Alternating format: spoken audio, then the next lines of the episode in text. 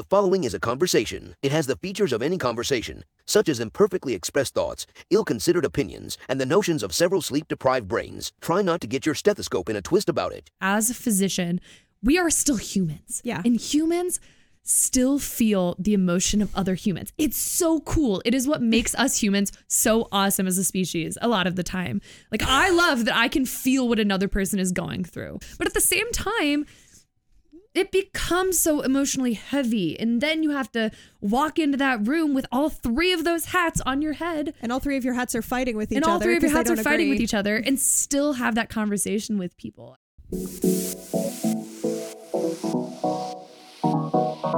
Meandering in the margins of medicine, it's the Shortcoat Podcast. Weird news, Fresh views helpful clues, and interviews. by students for students. Subscribe to our weekly show at theshortcoat.com. Welcome back to the Short Coat Podcast. It's the show that gives you an inside look at medical school from the students drinking from that fire hose. Also, happens to be a production of the University of Iowa Carver College of Medicine. My name is Dave Etler. But more importantly, with me today in the SB studio and otherwise. Look, I'm going to tell you about them short coats. Try to contain your feelings because it gets kind of weird when y'all gush over M1, Jeff Goddard. It's the cardigan. I get it. It's a great cardigan. Thank you. I wanted to ask you where it's from, but I'll ask you later. Keep your joyful feelings from overwhelming you about the presence of MD PhD student Miranda Skeen. This makes me feel weird, but hi. Be cool when I tell you that I'm here with MD PhD student Riley Bean Bush. I'm the coolest, so And don't freak out when you hear the sound of Dave's paper dropping. don't don't freak out when you hear that we've also got M3 M3 Ananya Munjal joining us from our satellite offices in Baltimore. Hi, call me three one. I'm kidding. I, sorry, I just like that was a very suggestive intro. Probably, I don't think Oh you meant God. it, but it's extremely just like contain your feelings because it gets weird when you guys like gush over them. Look, it's like We're a really beautiful suggestive. cast. I understand. It's fine. I mean, like it's fine, you do you, fams, but like I don't think.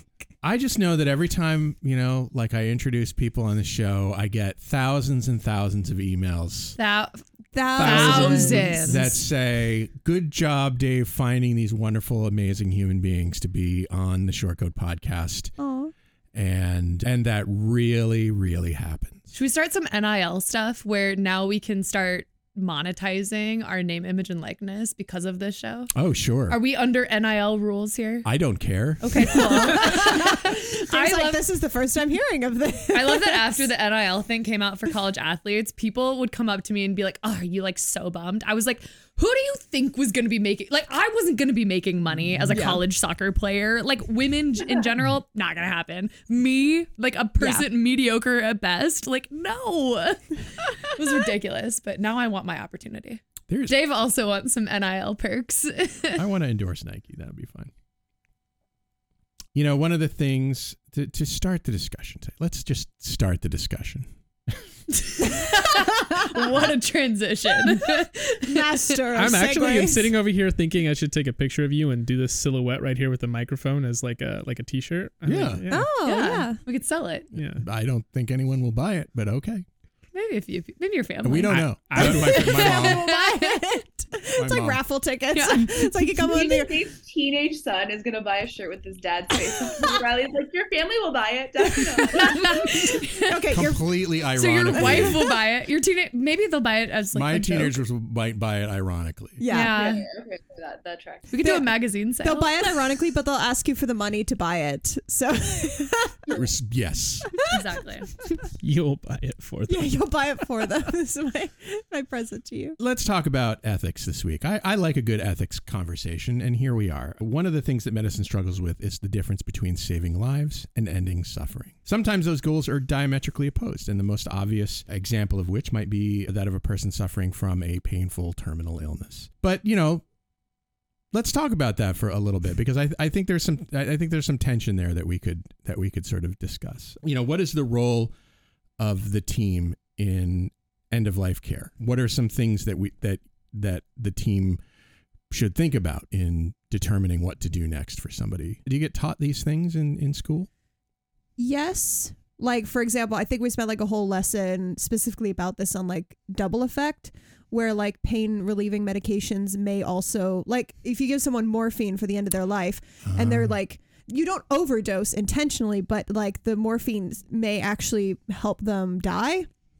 That's not an intended effect. The intended effect was you give them morphine to relieve the pain, but it also like slows their breathing down and may hasten death's arrival. But that is a secondary effect that was not intended. we're taught that at that especially like, regarding end of life care in all care but especially in end of life care like it should be very like patient centered it should be very you know targeted to like what a patient wants but i do feel like in practice it ends up being a little bit more about like a physician's you know like i think there is a little bit of like a mentality of like oh like we know best and like maybe there's some truth in that like if you've seen like 2000 patients you have like a strong predictive value of like how this conversation is going to go etc there's a lot of like tr- trust obviously put into a provider so i do feel like there's instances where like a family will be like doctor like you tell us like we don't know like we don't know what's this what's going to happen here.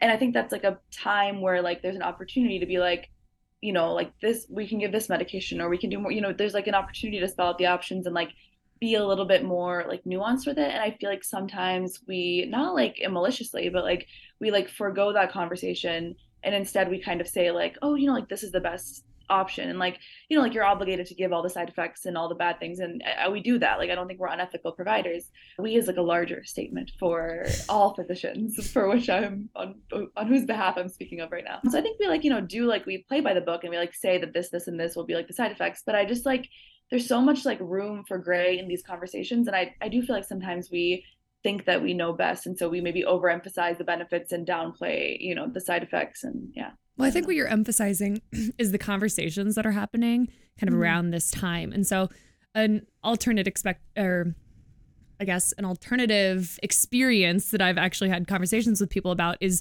those who are actually watching a loved one go through end of life care. And so, for example, I've had a conversation with a loved one of mine that I'll kind of anonymize. And this person was watching a loved one suffer toward the end of life.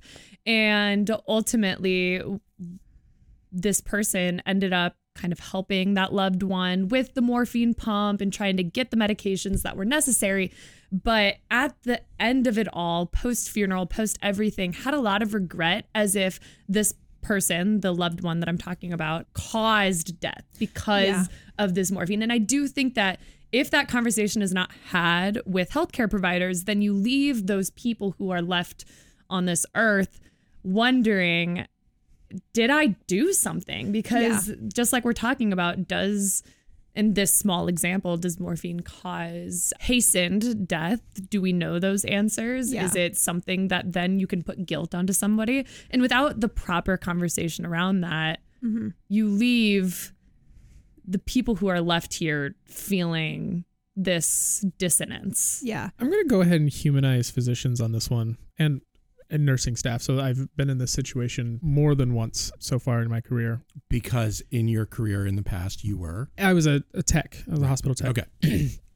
so I've I've you know been in the room when this is being administered for somebody who is at the end of life, and we know where this is going. And I think that conversations need to be had so that the physicians or the nurses or whoever is administering end of life care also doesn't have that regret Mhm. right For so sure. uh, i think that requires talking to the patient it requires talking to the family and it certainly requires bringing in any other outside support that might be necessary I, I, this doesn't apply to everybody but a, a lot of people i would say the majority of people are reasonably comfortable with some form of a, a spiritual professional of some sort whether it be ecclesiastical like some kind of church leader or a community leader that they that they rely on. It could even be a, a family member depending on their belief system but they want somebody that can help them deal with like the, the quote unquote spiritual aspect of the dying process right? I think having those conversations with that whole team is the only way that we can avoid those those concerns right? Later down the road like did did i cause this? Is this really what they wanted? You know and you just don't know unless you talk about it. Yeah. Actually, a lot of this conversation is reminding me of when I was on my family medicine rotation. They don't do this anymore, I think, but one of the things I did when we went to like the community center was I spent a day with like a palliative care nurse, basically going around to all these homes and doing home visits. And it kind of struck me that there is a kind of difference in what you talk about with the family when the goal is because there, there's goals like palliative care. A lot of times you've transitioned from the goal is to cure your disease or treat your disease to the goal is to lessen the symptoms. And you have different conversations with like symptoms versus treating a disease. And it, it did strike me that the interactions, I mean, all the interactions I saw were broadly positive. It's like, okay, so like, how are they doing? How are you feeling? You know, do we need to change doses, up doses? How are you in terms of like, do you have enough to keep going for the next month until we get a new prescription? Like, it, it was extremely folk, symptom focused. And we're not worrying about like this thing, that thing, whatever. Like, the rest of this is fine. We're worrying about how is your quality of life. And I think sort of a lot of this is tying back into goals of care, which is, you know, when you're and nearing the end of life, your goals of care switch and as as long as everyone in the room, including like family members, the doctor, you know, nursing staff, all everyone's on the same page, and including the patient. Like as long as everyone's on the same page, it usually works out fine. I think the problem you get is when like the patient wants, you know, symptom care and the family wants curative, and then that's where you have problems. Is when not everyone is on the same page. Well, let's talk about the, the sort of four ethical principles that you guys are that I Oh, hap- gosh, that you guys I- are taught. I you- know do you that there's what they four Jeff of is them, and I closer to do not. Jeff is probably Okay, closer I- to this, but maybe Jeff can definitely do it. Can I try? yeah, Yeah. yeah, go ahead. Pop Okay, quiz. okay, here we go. Beneficent, Mhm. non-maleficent. I might not be pronouncing this correctly. Non-maleficence, Mm-hmm. autonomy, Mm-hmm. and justice. Yes. Yes. Good Nice. She passed mass or caps, whatever one it was. I know. One Yeah, of the so- two.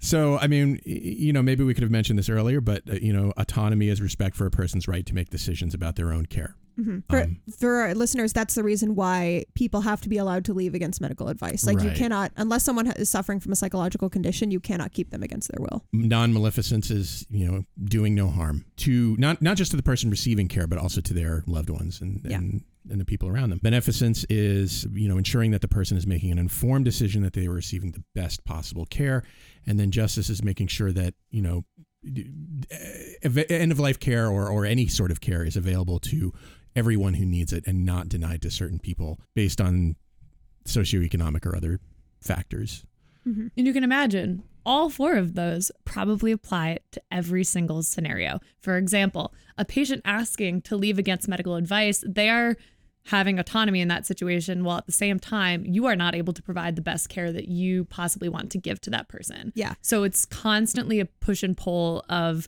these four categories. Yeah, so it's like, not like hypothetically, always- this person could be harming, like you know, you're doing harm by letting them leave, Correct. but also it is their right. So you that these are where you get gray areas, is when you have two principles that sort of bang against each other. correct. Sorry. And, and this is a, a philosophical journey that every human being needs to go on at some point in their lives. There's just so much out of your control. Mhm. I think it's particularly difficult for a, a profession like being a physician, where you are used to.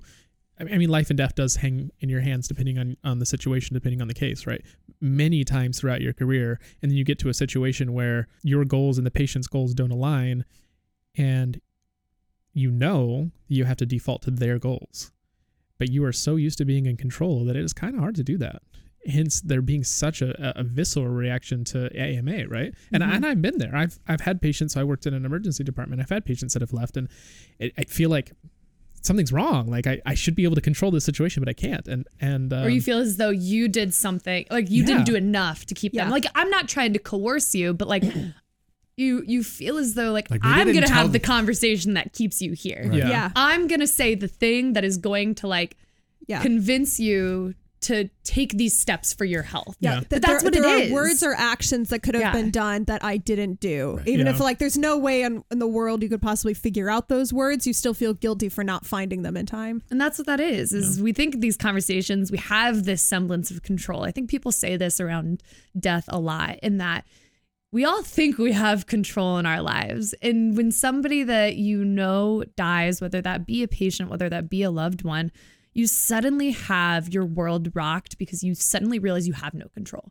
You have no the semblance of control you thought you had is not actually there.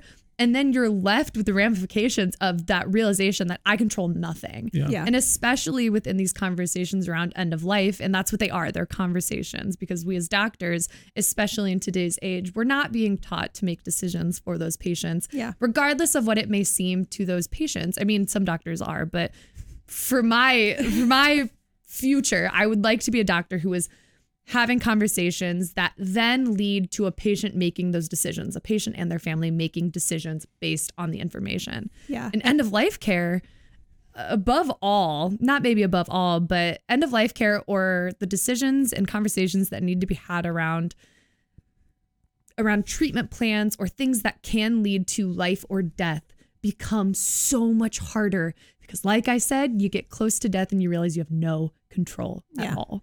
And this is, I think, a good opportunity to invite any medical students or pre medical students that are planning on going into this career field to consider where you stand on a lot of these issues, right? Mm-hmm. What what does matter most, uh, palliative care or curative medicine, right?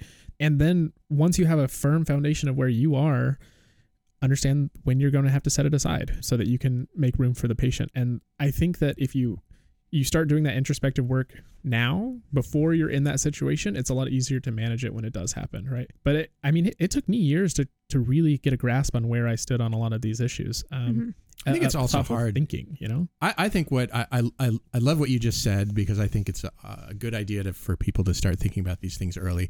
I also you know sort of recognize that it's really hard to understand fully what it is you're asking yourself to think about until you've you know really been exposed to it.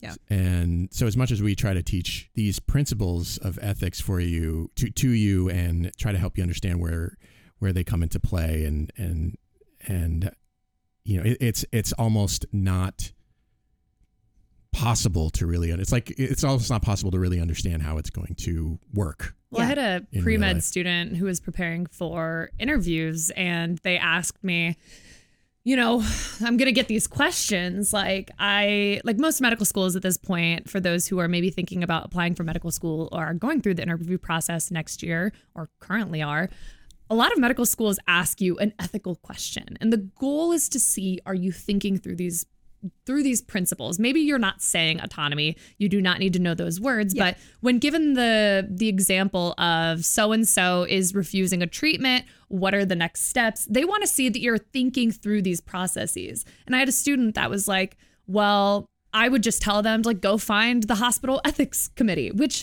fair. But I was like, "Don't say that." Like I understand you might think it, but that's why I want to make this like it's okay to not have the answer in terms of ethical scenarios, and you shouldn't. Yeah, because if you do, yeah, that's because a if you problem. do, it's not a. It's then it's not a. it's not an ethical problem. Yeah. And the point of ethics is that each of us probably sitting here could see both sides of every single ethical situation. Every single one has probably not just two sides, but like five sides. Like there are so many options. And so when you're thinking about ethics, the goal, unlike a lot of pre med studying, is not to be right or wrong. The goal is to get your brain thinking about it. And once you've thought of one scenario, so for example, I'm forcing the patient to take this treatment. Now, like challenge yourself to think about the alternative. Mm-hmm. Who is better in the alternative? Is it better to not have the patient take the treatment? So you're probably going to run into these, whether you want to or not. These ethical questions are going to arise both in this, like, you know, just kind of simulation that we play where we're talking about them, but also in real life. And so, yeah. I feel like that's so hard for a lot of med students, even those who are already here and maybe those who have, you know, a lot of experience. It's so hard for med students to really not get their be wrap right. their heads around the fact that there are things that you can't know the answer Yeah. to. You know, like like there there are times when you just have to do the best you can and and Yeah. base your decisions on your principles and then punt. And I think a, a, th- a lot of ethical reasoning. I was thinking about this because I was, if you ever heard an episode of The Good Place, they talk about the trolley problem. And yes, the trolley problem is a thing outside of The Good Place, but also this is where I was watching it. And they were talking about like, you know, you know, if okay, so if you're on a trolley, you change tracks to run over one person instead of five. But then, like, what if you're a doctor and you need to kill one person to get their organs to save five people? And everyone is like, well, that's a totally different thing. And you're like, well, why? It's still killing one person to save five. And I think this kind of illustrates something to me, which is that ethical reasoning is not always logical. Like, yes, mm-hmm. logically, it's still killing one person to save five, but like, you're like, oh, but it's different. And it's like, well, why? And you kind of go, maybe some Every people time- who actually have studied ethics have an answer for this. I don't. Every My time Miranda fizzles comes on the show, every time Miranda comes on the show, I end up thinking to myself, I'm going to make that as my ringtone. I th- that's, think- yeah, go ahead. Oh well, I, I was just gonna say like I think the reason it's it's like difficult. I know like so far we've talked about like you know giving treatment, not giving treatment. I think all of these things are like limited the scope of medicine, and so I feel like the reason it's tricky is because you know like these decision like these ethical conundrums, typically like the answer is not really like within like medication or like even like immune medicine. It's more about you know like we're talking about AMA, so like and we're saying that like oh we as providers because we think because we are like taught to treat or and you know like because we're taught to treat essentially we it's like a failure to us like what Riley's saying is like it's like a failure to us that we didn't like keep the patient here to treat them. Whereas like the answer to like this, or not really the answer because there is no answer to an ethical problem, but like the holistic view of this is like there's things to a patient that are more important than receiving treatment, which is the thing that is difficult for us to understand. Um, and I was just thinking about I, I was thinking about harm reduction in general. I think harm reduction is like a space in medicine that does such a wonderful job of like considering the person as a whole. And I was thinking of right now I'm doing a research here, and a large part of that is in cutaneous T cell lymphoma. And one part of cutaneous T cell lymphoma that's super, super difficult to like understand as as like a provider is that these patients are just like super super itchy. And actually like and it seems like funny right? Like it's like a itch that can't be scratched and like you try all these treatments and it doesn't work. But like these patients become like suicidal. And actually like the biggest risk for being suicidal with CTCL is this like feeling of an itch that will just never go away. Yeah. we had a patient like last week in clinic and uh, like one thing that is just like proven to like or like you know anecdotal to anecdotally proven to help patients is like marijuana like use of marijuana and so but like a problem with that is that a treatment for CTCL is methotrexate and so you know like the provider that I was working with she had a patient and like this patient is like really really needs to like be treated essentially and it's like very difficult for her to stop using marijuana and this conversation that the physician had was just like such a wonderful conversation. It was so practical and reasonable. And basically, she was like, you know, here's the situation. Like this disease is going to like keep getting more severe. You will continue to get itchier, and it will it will progress. And you know, methotrexate is something we can do to control your condition, and like it may or may not help with the itch. Obviously, like I understand that like this is the thing that is the most severe. This is like a symptom of your condition, and like this is what you feel of your condition. And so if you if for that or if for anything you need to continue using marijuana, then like we'll find other ways that like may not be the best quote unquote best for like controlling the disease such as methotrexate but like we'll figure it out. And like you know like you but you tell me like what is the priority right now? Like Mhm. can you stop using for three weeks just to see if this like will work for you? Or like is it truly impossible? In which case we'll try other things. And i just feel like that's like it, and it, if you boil it down to that conversation which is so patient centered and so like reasonable it like shouldn't be that difficult you know to like approach things in a more i don't know you can call it harm reduction you can call it ethics but i, I just felt like that was such a reasonable conversation. And i was like we give all these lectures about like you know like the best way to do all this approach i was like it's really that simple. It's just like Yeah. this is the patient this is the patient's needs this is what i want to do and like how can we kind of meet somewhere in the middle Shortcoats, we love to hear from you, no matter what it's about. So call us at 347 Short CT with questions, shower thoughts, complaints about your situation, whatever you like. We'll talk about it on the show. this is a really good example for this establishing what does the patient want out of their care is so important because these all of these are areas of medicine where it's not they are sick they come to the hospital we give them medication and then they're healed it's not like you come with a broken arm you leave with a healed arm like these are things where getting back to completely how you were before is just not an option on the table so that not being on the table what do you want from the treatment. I think that's something that's sort of counter to the way we often think about medicine, which is like, we're going to help you get better and improve your life. It's like, well, we may help improve it, but what does improve mean for you? It's relative. And I, th- and a lot of this is just based on what are the patient's goals, which may not necessarily align with your goals. And remembering that, you know, this is their treatment and you should be helping them get what they want out of their treatment as opposed to making them do what you want. So let me throw a wrinkle into this here. No, Wrinkle away. I'm going to wrinkle it up. We're going to get all We're gonna wrink- need a steamer. We're gonna get all We're wrinkly. get all in it. wrinkly. We're gonna get a steamer from it and wrinkles in this conversation. Steamers never work. We're gonna need an iron. How much an- of an effect should psychological pain have? All pain Um, is psychological. Yeah, but also like Great point. I mean, I mean, like I mean, to be fair, I'm in the neuro unit right now, but like, you can't have pain without the brain. Like, literally, all pain is psychological. I'm Okay, but talking this is- more about. Okay, but this is why everybody hates neurologists. So maybe I That's am fair. not putting myself in everyone. I respect neurologists because they do something I can't. I'm thinking more along the lines. I the respect lines. them. I don't have to like them. I'm thinking more along the lines of of severe mental illness. Yeah. Where, you know, the person who is suffering doesn't want to keep living. Yeah. I don't know that physicians are always called upon in those situations. I think maybe those patients make their own decisions and do what they need to do. yeah. But I mean, This is on occasion, I bet physicians are involved in those discussions and and and Well, okay, you say that, but this is this to me ties a little bit into the fact that like okay, this is going to be kind of dark, but for all intents and purposes suicide is illegal, which is why you can basically get I, I don't it's not called sectioned here. I think that's what they call it in the UK, but like you can be hospitalized involuntarily if you are under s- suicidal. some sort of law in your state. Yeah. or we, whatever, we yeah. tend to call it being pink slipped anecdotally. Sure. Yeah. the TikTok calls it a grippy sock vacation, but I have not is. heard that one. that is but like it- it- Interesting. But basically, like if you're suicidal, you can be hospitalized against you, which is essentially like you can be jailed for being suicidal. And I think there's is a decent conversation. And I'll be honest, I have very wibbly feelings about this entire thing. So just straight up, I don't have an answer for this. But the question is, should patients be allowed in either physical pain or psychological pain, either of these, should they be allowed? You know, it's the same thing as against AMA. Should they be allowed to like be suicidal without like being like hospitalized involuntarily essentially like like if so, like for example for someone mental catches a illness? meniscus what Are you, are you thinking specifically for mental illness? I, I'm talking either. Like, if someone is suicidal for any reason, can't should they be allowed to be hospitalized? Like, My- obviously they got taken to the hospital for a failed suicide attempt, but like, I think the counter I would offer that I don't have the answer to, but there's also a world of ethics around those who are mentally capable of making decisions versus not making decisions. There's a legal Sure. definition, there's a medical definition, there's a lot of definitions, and I don't know them.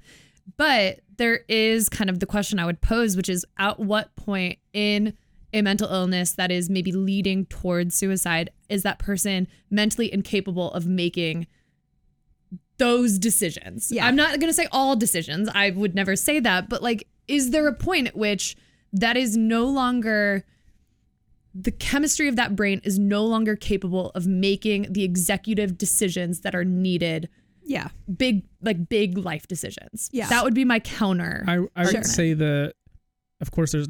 I don't think that it, it would be feasible in any way to objectively determine that. yeah. But what we our, our general rule is because well, objective, Say- yeah. Yeah yeah there, there is no objective way to determine Yeah, I was gonna whether say or not like we somebody do else has. determine it, but you're right that there's Yeah. no real objectivity. Yeah. It is a Yeah. sliding scale. But our general the, the general rule that we use, like the, the real hard and fast one, is suicidal or homicidal ideation. At that Yeah. point, we do tend to isolate people or to, to put them in a safer environment. And I would argue that I'm comfortable with it based on the data that people recover from it. Mm-hmm. Yeah. If people are left to their own devices, if they terminate their life, that that's a permanent solution, right? Um, but many, many people have recovered either from suicidal attempts or suicidal ideation and gone on to lead happy, productive lives that they are happy that they have, right? Yeah. And so knowing that, again, this is this comes back to trying to do a risk assessment as as, as care providers, right? But but knowing that that's the case, looking at that data, we can say we have every reason to believe that this patient, if we can give them the help that they that they deserve at this point in their life, they can recover from this, even though Yeah. they don't think they can. And Can I- I, so I think I like that, that, idea of recovering from this suicidal ideation or whatever this transient experience is. Yeah. I think that that wording I just want to highlight because I think Yeah. that's really powerful to call it a recovery, which we don't often think about. We think, Yeah. You know, people get to the other side and they don't talk about it, or they do, but maybe not everyone is seeing it. yeah. I think there's a I think there's like a, at least from, from my perspective ethically I think there's a difference between like this these things that we're saying like you know like maybe like a suicidal ideation that's like related to a like mental illness versus like a I, I guess we could call it suicidal ideation for like you know physician assisted suicide which is Yeah. like it, I guess it is like a suicidal ideation Yeah. It's like chronic um, pain that's so bad and we Yeah, don't have a because- solution for it. Right, because I'm thinking like men, like somebody who is mentally ill and suicidal to me that's like a pathology. That's like a deviance from like a normal state of being. So like that is something that like is possibly and hopefully treatable. And Mhm. it's kind of like the what like jeff was just saying that like it's you know something that like they could recover from and like lead wonderful lives. I guess i'm yeah and i think that's just different from you know like from somebody who is like end stage cancer and like will be in pain you know like a classic example of like a patient who would be eligible for physician assisted, assisted suicide. There's a really good book recommendation i just wanted to make. It's amy bloom's in love and it like talks about her husband who had end stage alzheimer's and they went to and he like ended his life.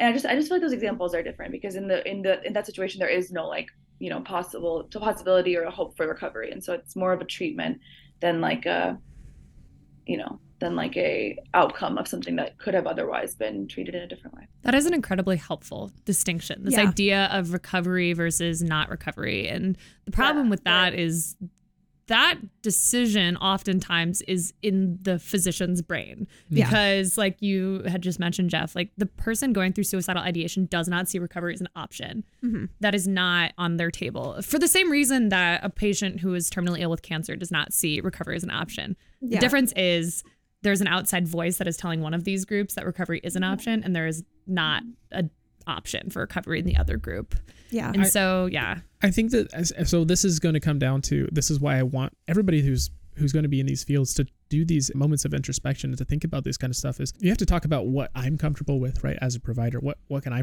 participate in that I'm going to be able to meaningfully contribute to your care? For example, me personally, I wouldn't feel very comfortable being involved with euthanasia. I think if that's where the patient wants to go, that's you know that's between the patient and and his full care team but i don't know if that I, I would feel comfortable with it right and i have to take care of my own spiritual and and psychological health in order to be able to uh, provide for the next patient right? So but i know that because i've had to think about it right?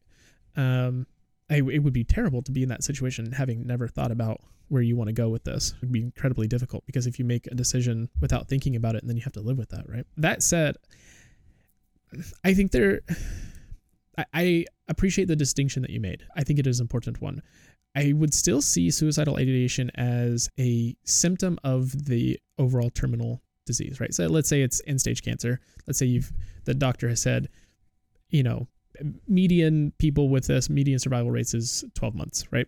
And so you're sitting there thinking, best case scenario, it's 12 months, and it's probably not going to be that good at 12 months. And then you start having suicidal ideation.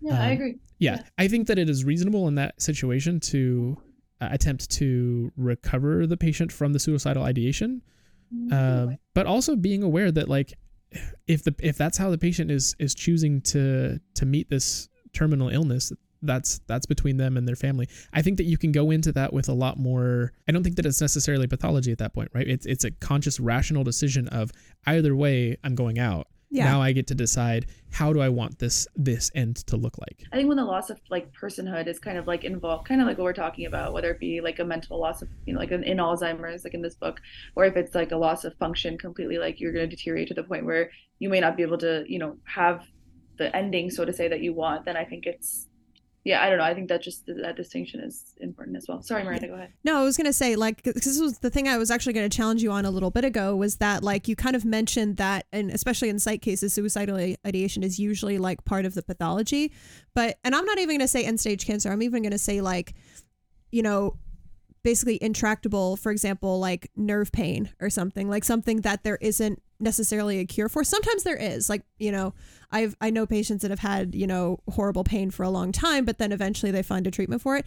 If it's like if you've exhausted all other options, but it's not terminal, then I would kind of and again I am not saying what is ethical here. I'm more just saying that in that case thinking about ending your life may not actually be pathologizable because it's actually a very understandable conclusion of like I can either keep living and keep living with horrible pain or I cannot be living and the pain will stop. So it's sort of to me that doesn't feel very pathologized. It feels pretty and it's not like, like, like they're trying to make a rational decision yeah, based like on- like, like they still risk have the mental capacity for decision making, and this is the decision that they've made. Yeah. And it's like th- those are the cases where I feel like, you know, the ethical question is should they be allowed to do that or not? And I do not have an answer to that at all. And there's also yes, the- it's, not, the- it's just my answer. It's not the answer, but I Yeah. would say like it seems very sound. Yeah. Yeah. There's also the the the unknown diseases, right? Like for example, I blanked on his name. He's very important. Everybody loves him.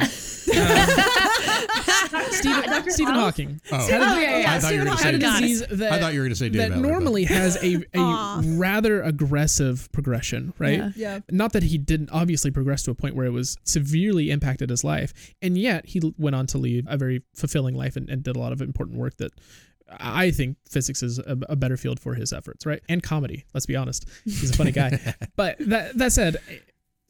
And when you're sitting with a patient, when you're, you're having that conversation, can you imagine having that conversation with him when he first gets his diagnosis, not knowing what the what the possibilities would be one way or the other, right? Yeah. That would be a very difficult conversation when you start talking about things like, well, maybe I want to go out on my own terms instead of slowly being trapped in my own body, right? Yeah. I don't think that it would be the physician's place to make that call one way or the other, but Yeah. to, to just have a risk assessment with them and then bring in other members of the care team, right? Yeah. It could be a social worker, it could be the family, it could be a- if Yeah. they if they wanted a spiritual leader, whatever it is, to have a conversation with a full team and help them make a decision that they genuinely feel like this is the best thing for me.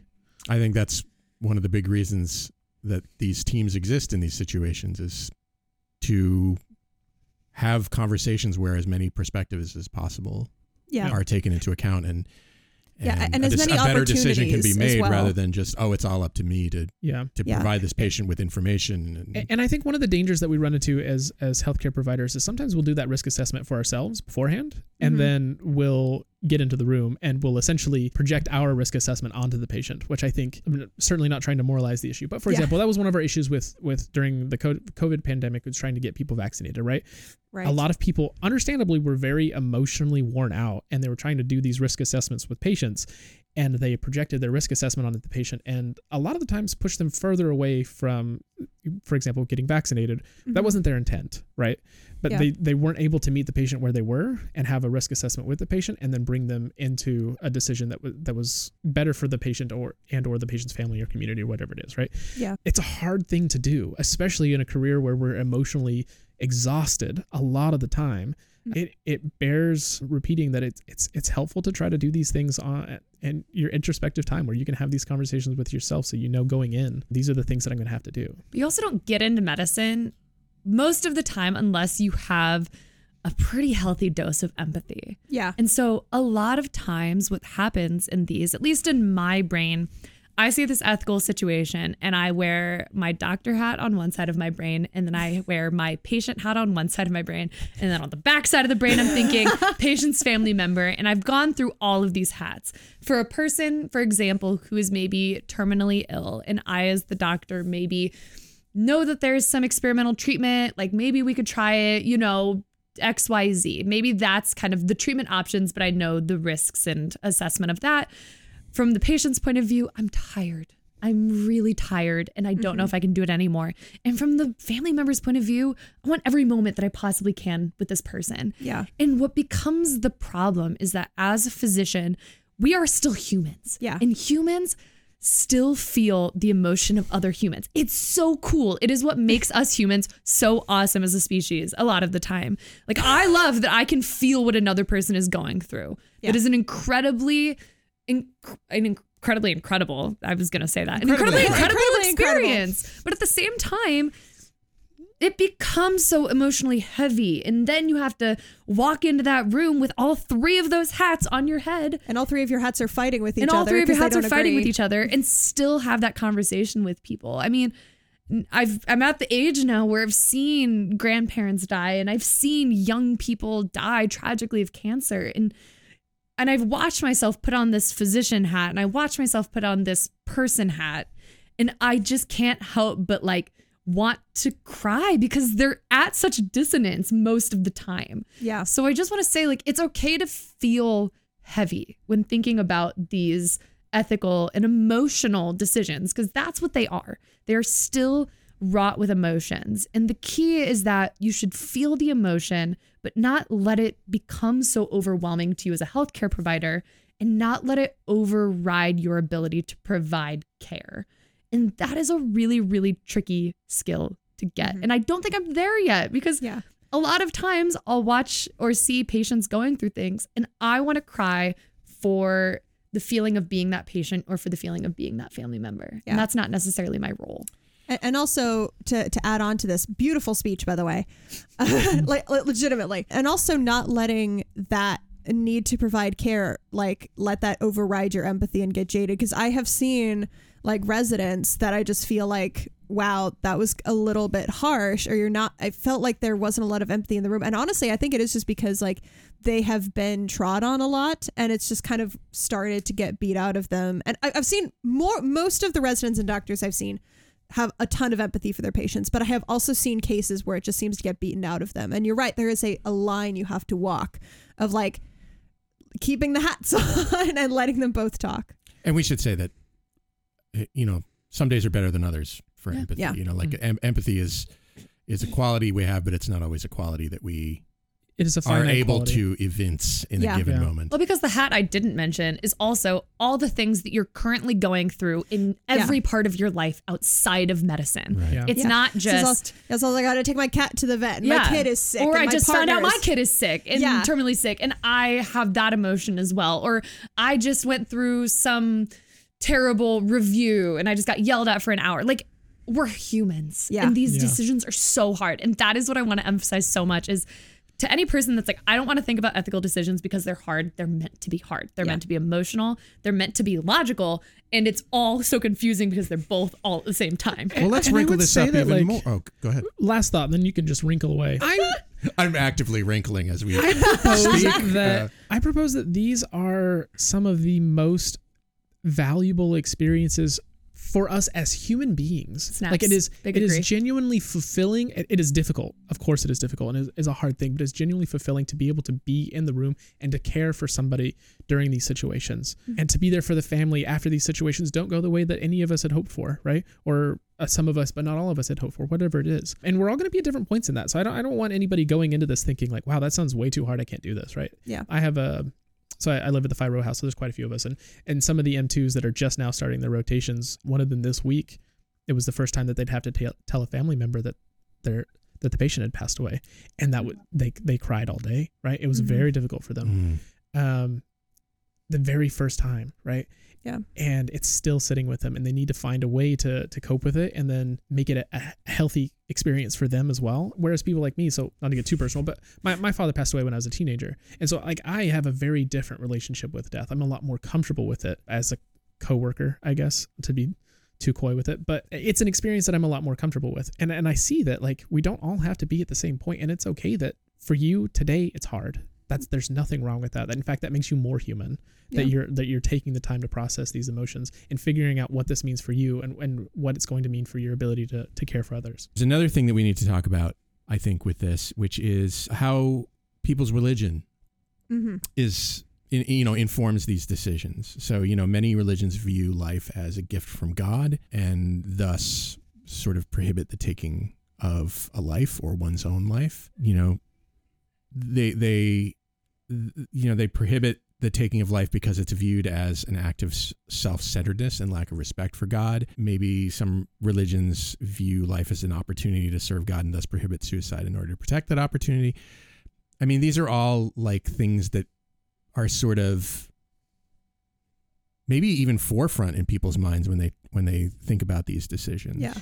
And I think they should be. Yeah. Uh, I mean, if you are religious, like dying is a big key of a lot of these religion. Well, not a Most big religions were made to give humans some satisfaction of what happens after. Yeah, humanhood. yeah. Like it, it's a big part of the. I was about to say like dying's a big part. Dying's a big part of being human. Like it's kind of inevitable, but yeah, it- it's it's weird if it's not taken into account. Yeah. Honestly, So hopefully our our listeners, you can cut this out later if you don't like it. Hopefully our listeners like uh, vulnerability. So I've actually I'm, I'm an incredibly religious individual. Mhm. I've also dealt with suicidal ideation, and I remember a conversation that I've had with myself where it's like, gosh, I sure hope that you know deity understands this what's going on with me right now, right? Because this is happening. Like I, it it is my actual experience. I'm hoping that that can be understandable, right? Yeah. yeah, and not everybody's had that experience you know trying to juxtapose those two things but i think it, at this point it's like my personal view view is that like life is a sacred experience. Mhm. that said how we go out is also a sacred experience. Like we get to we we get to have this conversation with each other. We get to discuss the the value of life whether it be through euthanasia or maybe you're having a friend that's struggling with suicide. I don't think any of those things make somebody a, an immoral person as much as it means that this is a person that's struggling with something right? And I think that the fact that it's hard makes it even more sacred. And I don't think that necessarily needs to be a religious thing. I think that's just part of humanity, right? The the mm-hmm. hardest things are the things that bring us the that make life the most valuable. Yeah. So it's always going to be a discussion that's difficult for a community, be it religious or not. And certainly a caregiver has to figure out what what that means for them. But they have to figure out what it means for the patient more. Yeah. I, I think I that just oh, sorry. thank you so much for sharing that, Jeff. And it's like very hard to be vulnerable, and I really appreciate that. And I'm glad you're here. Yeah, completely agree. And I think what you said there at the end is the thing that I think is just the big takeaway is that, you know, regardless of whether a patient is religious or not, having the understanding of what their goals are, what their beliefs are, and what what they value, like what is most important to them as they're leaving this earth is like has to be the forefront of you as a caregiver's mind as well. Like absolutely. Shortcoats, if you're enjoying our conversation today, I'd be grateful if you'd let people know by posting a story on Instagram or Facebook or tweeting about us. And don't forget to tag us in your post. Thank you. And since we're talking about the hardest things imaginable in, in healthcare right now, you know, no big. We'll, we'll just I'll throw in another one, right? So when we're dealing with reproductive care, it's Mhm. it, I think it's more or less the same conversation. You have to be able as a as a care provider to be able to say this is where I stand on these things, and if it's not where my patient is, that can be okay. I because I have to take care of my own spiritual and and emotional health Yeah. as well.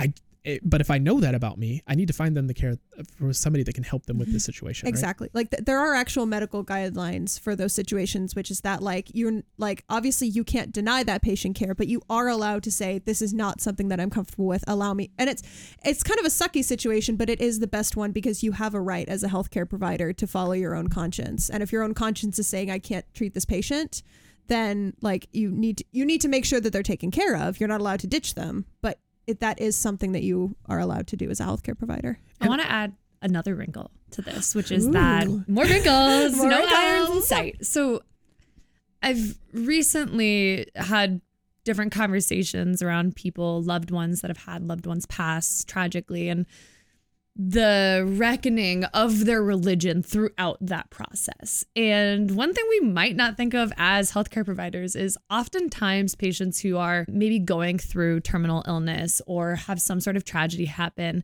they may also have this reckoning of how could my God or whatever being that they believe in, how could that thing do this to me?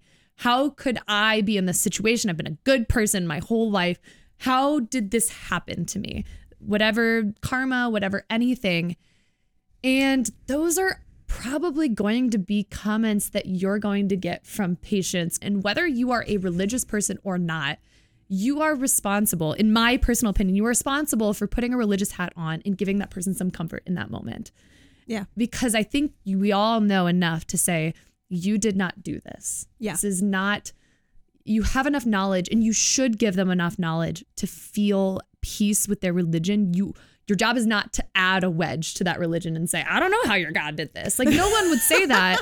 But I'm Man, saying your God's an actually adding some peace. We are not my personal opinion is that we as medical providers are not without religion. Whether you believe it or not, we have a responsibility to respect that person's religious beliefs, Yes. whether Yeah. that is a religious belief or that is atheism of whatever kind they believe we have the responsibility to meet them where they are for the same way that we have a responsibility to honor our own religious beliefs Yeah. so when a person comes in and they have this kind of reckoning or questioning of their faith, personally, I think it's our responsibility to make sure that they find some solace in Yeah. conversation with you, even if you are not their religious leader. Yeah. I, I think that it's important to, yes, yes, that. Yes, and Yes, yes, Yes, and, and. yes. This is If there are no buts in this room. There are just ands. I I agree, and I think that it is important to recognize our limitations in that aspect. sure. Right? Like Yeah. for example, I would never just say like, "Oh, I can read this EKG. I'm gonna go ahead and get cardiology in the room because uh, I'm not great at it." That's a whole mess of squiggles that I'm sure means something. Yeah, but I can look at it and I can give some information and then get an expert, right? I think it's the same situation where, and again, if if it's because I'm not religious or frankly, I just I'm not a clergyman of any kind. Yeah. I'm just not. Like I'm not trained in this. I think that it is extremely helpful that more and more these days you'll see chaplains in hospitals, right? And they try to be interfaith chaplains that are not, it's not going to be like you have to be Christian or uh, Jewish or or whatever uh, faith tradition you, you're from, they can be general enough that they can give you that spiritual guidance and help you find a way to heal from your spiritual trauma while you're dealing with these end of life decisions, right? For sure. Yeah. Definitely, definitely try to make sure that you have a good relationship with these people because they're going to Yeah. be taking care of your patients more than you can in certain aspects of the care. And on that note, this is not like ethical, but I have a practical thing where I think it is it It's behooves unethical but practical. I, I Do think you want to think about how you phrase that? or- yeah, I know, but bad bad phrasing. This is this isn't related to the ethics of the discussion, but I think I like that philosophy, and I think it's also worth knowing that there are some faiths that may ask to go above and beyond. Like for example, like I'm Catholic. Catholics, if we know we're like terminally ill or dying from an accident, we want to have a Catholic priest come and do an anointing of the sick. So if the like interfaith chaplain is not a Catholic priest, they may request like, hey, can like you get a priest? And honestly, just having like kind of an understanding or like okay here's the contact information for like the closest catholic church the closest like non-denominational the closest synagogue the closest like just basically like having someone on speed dial to be like hey help i have a patient who's this faith and they need some guidance how do i do this And I imagine if you don't have that information to hand, you Yeah. know, if if you have a chaplain in the hospital, I that would imagine that that's that they part of their help Part role of is their role. helping you get in touch with those people. Because you're right. Yeah. I mean, I, I, I'm not Jewish, but if a patient is Jewish and they want the the rabbi to come and discuss the specific theological ramifications of anything with them, I want them to be able to have that, right? yeah, And the whole point is that when somebody mentions religion, the goal is not to just ignore it and talk more about treatment. Yeah. You must acknowledge it. And maybe because I will never I will never say you probably won't have the right words to say to that person. Odds are there's probably no one that has just the right words. There's enough people that have semi the right words, and then there's the person's brain's ability to culminate those and make a Yeah. decision. But yeah especially when you're already dealing Yes. with like a lot of complicated things so say something, or if you don't know what to say, say, I'm going to help you find the resource that you need. And that's doing something. Just don't do nothing. That's a really key. Don't be like, oh, that's not really my wheelhouse. yeah, and like, oh, it. I Like, don't do But I think religion here. Let's talk about treatment. I don't do God. So I don't do God. But Only on that's a really- Sundays. uh, but that's a key part of the physician experience, I think. Anyway, is is understanding when you don't have the answers and how to Yeah. help your patient find, you know, something. Yeah. Yeah. A- And, I Um, think that that's going to be so like that that's such a non-issue. Everybody knows that that we're just trying to make sure that make sure we expand that into things that aren't like a specific other physician specialty, right? Yeah. Like Yeah. Yeah. there are things beyond the specialties of medicine where people d- genuinely could use help and we should know where those resources are. Because spiritual wellness is one of the pillars of wellness. Whether we want to admit it or not, whether you believe in a deity or not, spiritual wellness matters to a lot of people. And Yeah. I'd argue should probably be included in everyone's wellness experience. Yeah. And spiritual is a broad term. So Yeah. if you want to look it up, look it up. I'm uh, not talking, I'm Yeah. not I was evangelizing. gonna say you do not have to be religious to be spiritual. You don't have to be it can religious just to be like in touch with your own humanity. the, the, the definition is is feeling feeling part of something larger than oneself, right? Which could just be humanity, right? yeah, absolutely. Wrinkle it Okay, up. can I can I enter a wrinkle? Yes. Please. I think I think we're we're very fortunate to live in a country that is like very respectful towards other people's religious beliefs. And I think we're doing a great job like discussing that. And I think most people listening are very comfortable with the idea of everything that we're saying. Unfortunately, just like, you know, just being where we are, both like in terms of like the time and the place. I think it is sometimes like a little bit less um it's there's like a little bit more conflict when we talk about cultural beliefs. And so Mhm. like I guess like I would consider myself not super religious, very spiritual, and like very. I think my identity is like very strongly rooted in my culture. I'm Indian for context, and so I think you know like everybody feels like very like comfortable bringing in the nearest rabbi if possible, bringing in like a non-denominational person if possible, being very culturally sensitive. I know like one of our interview questions is about like this is common knowledge. I'm not spilling anything um, about like you know you have a Jehovah's Witness patient like and they don't want to have a blood transfusion. I think everybody feels like very comfortable with that.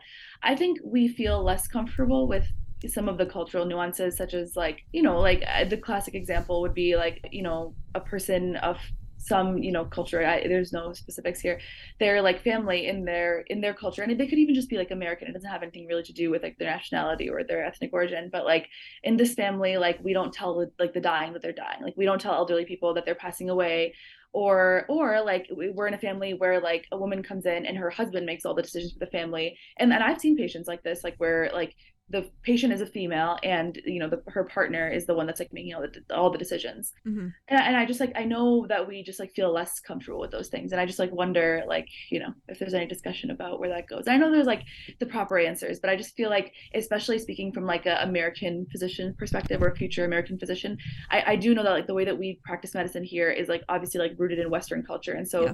we have certain beliefs that are also influenced by like our government structure and our ideas of like autonomy and like the fact that we're very privileged to live in like a democracy and so you know like it or not those things influence how we think about patient care and how we think about the rights of a person and i think Yeah. the word autonomy that we use like in our curriculum is just so rooted in like that identity so I don't know. Yeah. It's I- a I- great point because I mean, depending on where you go in the country after you graduate, or where you end up practicing for the rest of your life, you go to, you know, a lot of places in California. You're gonna you're gonna end up working with people who you know come from Asia and many parts of Asia and who have many different um, Yeah. belief systems yeah cultural belief systems around these topics. Yeah. A- And I think a lot of times, especially the reason that a lot of that is uncomfortable is because, like, I think the example you brought up about, like, you know, the man makes the decisions of the family is that, like, when I'm in the room with the patient, especially if I've never met them before, if I see, like, a guy is making, like, talking for the woman in the room, I start he- seeing red flags as, like, is this woman being abused or is she being, like, being taken advantage of? And, like, I, you know, you can say, you know, culturally this is a thing and I will believe you, but I'm not I'm probably won't like take it at face value and I would probably like need some additional help, which you don't always get. So I sometimes wonder if some of that is and some of it is just, you know, in the case of we don't tell the dying that they're dying, that's not necessarily an abuse case or a potential abuse case. It isn't an abuse case anyway. I'm phrasing this badly. Welcome to my welcome to my brain. Ed- editor help. But like I think there I'm the editor, by the way. So yeah th- there is a, there is definitely something to be said around the fact that like those ethical values that we are taught are not everybody else's ethical values. Like sometimes they don't think that autonomy is the core value. Sometimes it's like the head of the household. Their opinion matters more than my autonomy. And that is something that we and again this is another no right answer situation but there should be a way where we can walk the median line of I am going to treat my patient, I am going to talk to my patient, but I'm going to try and respect those values as much as I can within like my ethical boundaries. and to maybe make people a little bit more comfortable with this idea because i admit i'm i'm a very much an individualist right um, Mhm. I, so i have a hard time on the face of it dealing with these types of, of family structures but remembering like we all cede autonomy in different areas of our life for, throughout our lives on different and different issues right i'm not going to be policing other people's driving that that's why we have traffic cops, right? Like it's just I completely cede my responsibility to make sure that the streets are safe in that area, right? so patients uh, ceding responsibility to understand their disease prognosis or or something like that to a family member because that's culturally how they just that's how they do it. I don't think that there's anything it's one of those situations where you can't say this is there is a right or wrong answer, right? This is just what they feel comfortable with. And frankly, if it's let's say it is the the husband and the wife situation, if they come from a culture where that's just what has always been done, the wife has ceded that on purpose Mhm. A lot of the time. I mean- there may be issues. There's Yeah. certainly concerns where in our culture where we'd be concerned about abuse or something, right? But it's entirely possible that on purpose she ceded that responsibility because she wants to focus on other things, Yeah. and that is just not her wheelhouse, and she doesn't want it to be, and that's okay. Yeah. Ju- I mean, there are tons of areas in my life where I just I want to cede responsibility and not I don't want that to be my issue, right? So I think that it's that makes it a little bit more palatable for me. That's helped me get through this and trying to understand it. And like, okay, this is just their family dynamics, and Yeah. everybody is genuinely happy. And, and at least where I'm coming from, like I would be pretty comfortable if, like, for example, I was like, I asked, you know, I basically got the husband out of the room and just said, like, hey, is it okay if he like does these kind of, and then if she says like, oh yeah, it's fine, it's thing, then like, fine, sure, absolutely, Yeah. we will do this the way that you do. But like, I would want to have some assurance. Like, as soon as I Oh, have the yeah. assurance that like my patient is okay with this dynamic, I'm fine with it because Yeah. they like they're my priority. Yeah. Sorry. I also think that like you know the autonomy that we're discussing is like the autonomy like kind of like Jeff was saying of like the medical information or like the disease prognosis. But I feel like you know like you're saying like ceding that is kind of seeking like also like a different kind of autonomy, which is like the autonomy of like not having to know is its own like comfort. Mm-hmm. And it's like it's a I, I like went through like a like see I would say serious medical procedure like a few years ago.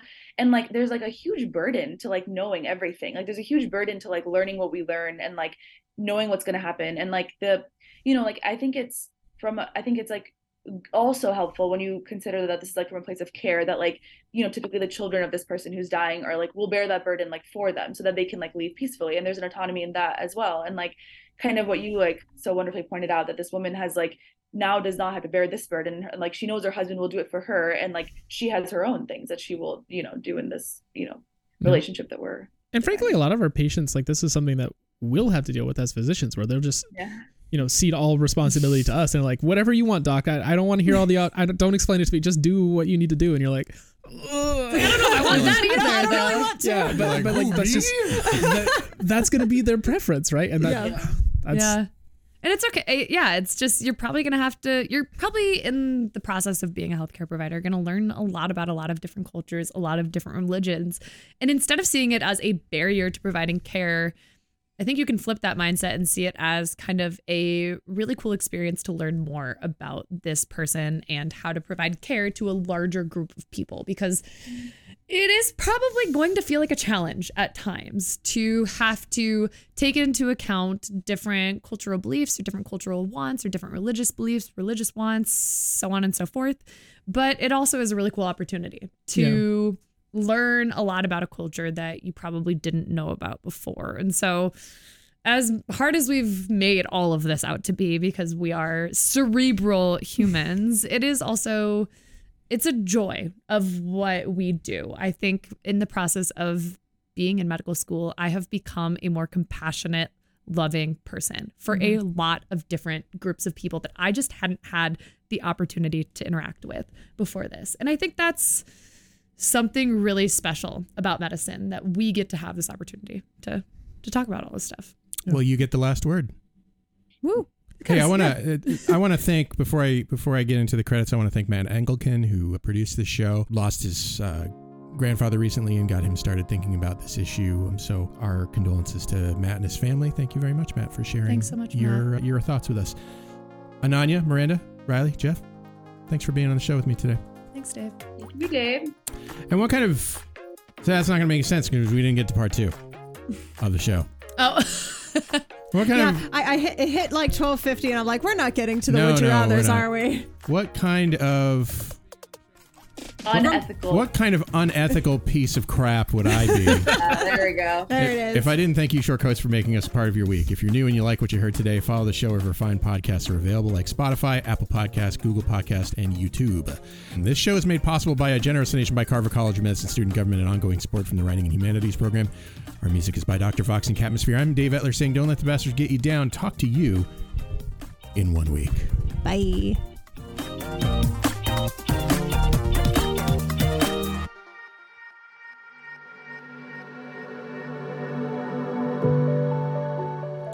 Hi, short coats. Look, life in medical education, life in America, life in the world is often difficult. And I often wish I could help.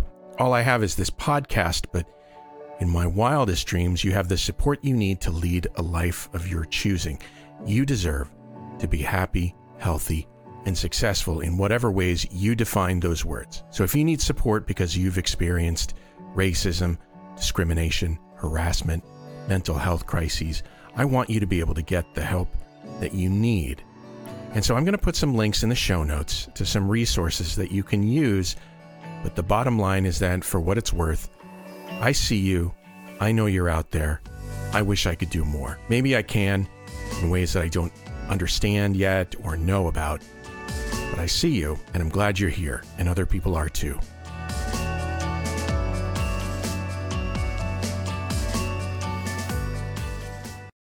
This Shortcoat podcast is a proud member of the MedEd Media Network. Inspiration, information, and guidance on your journey to medical school and beyond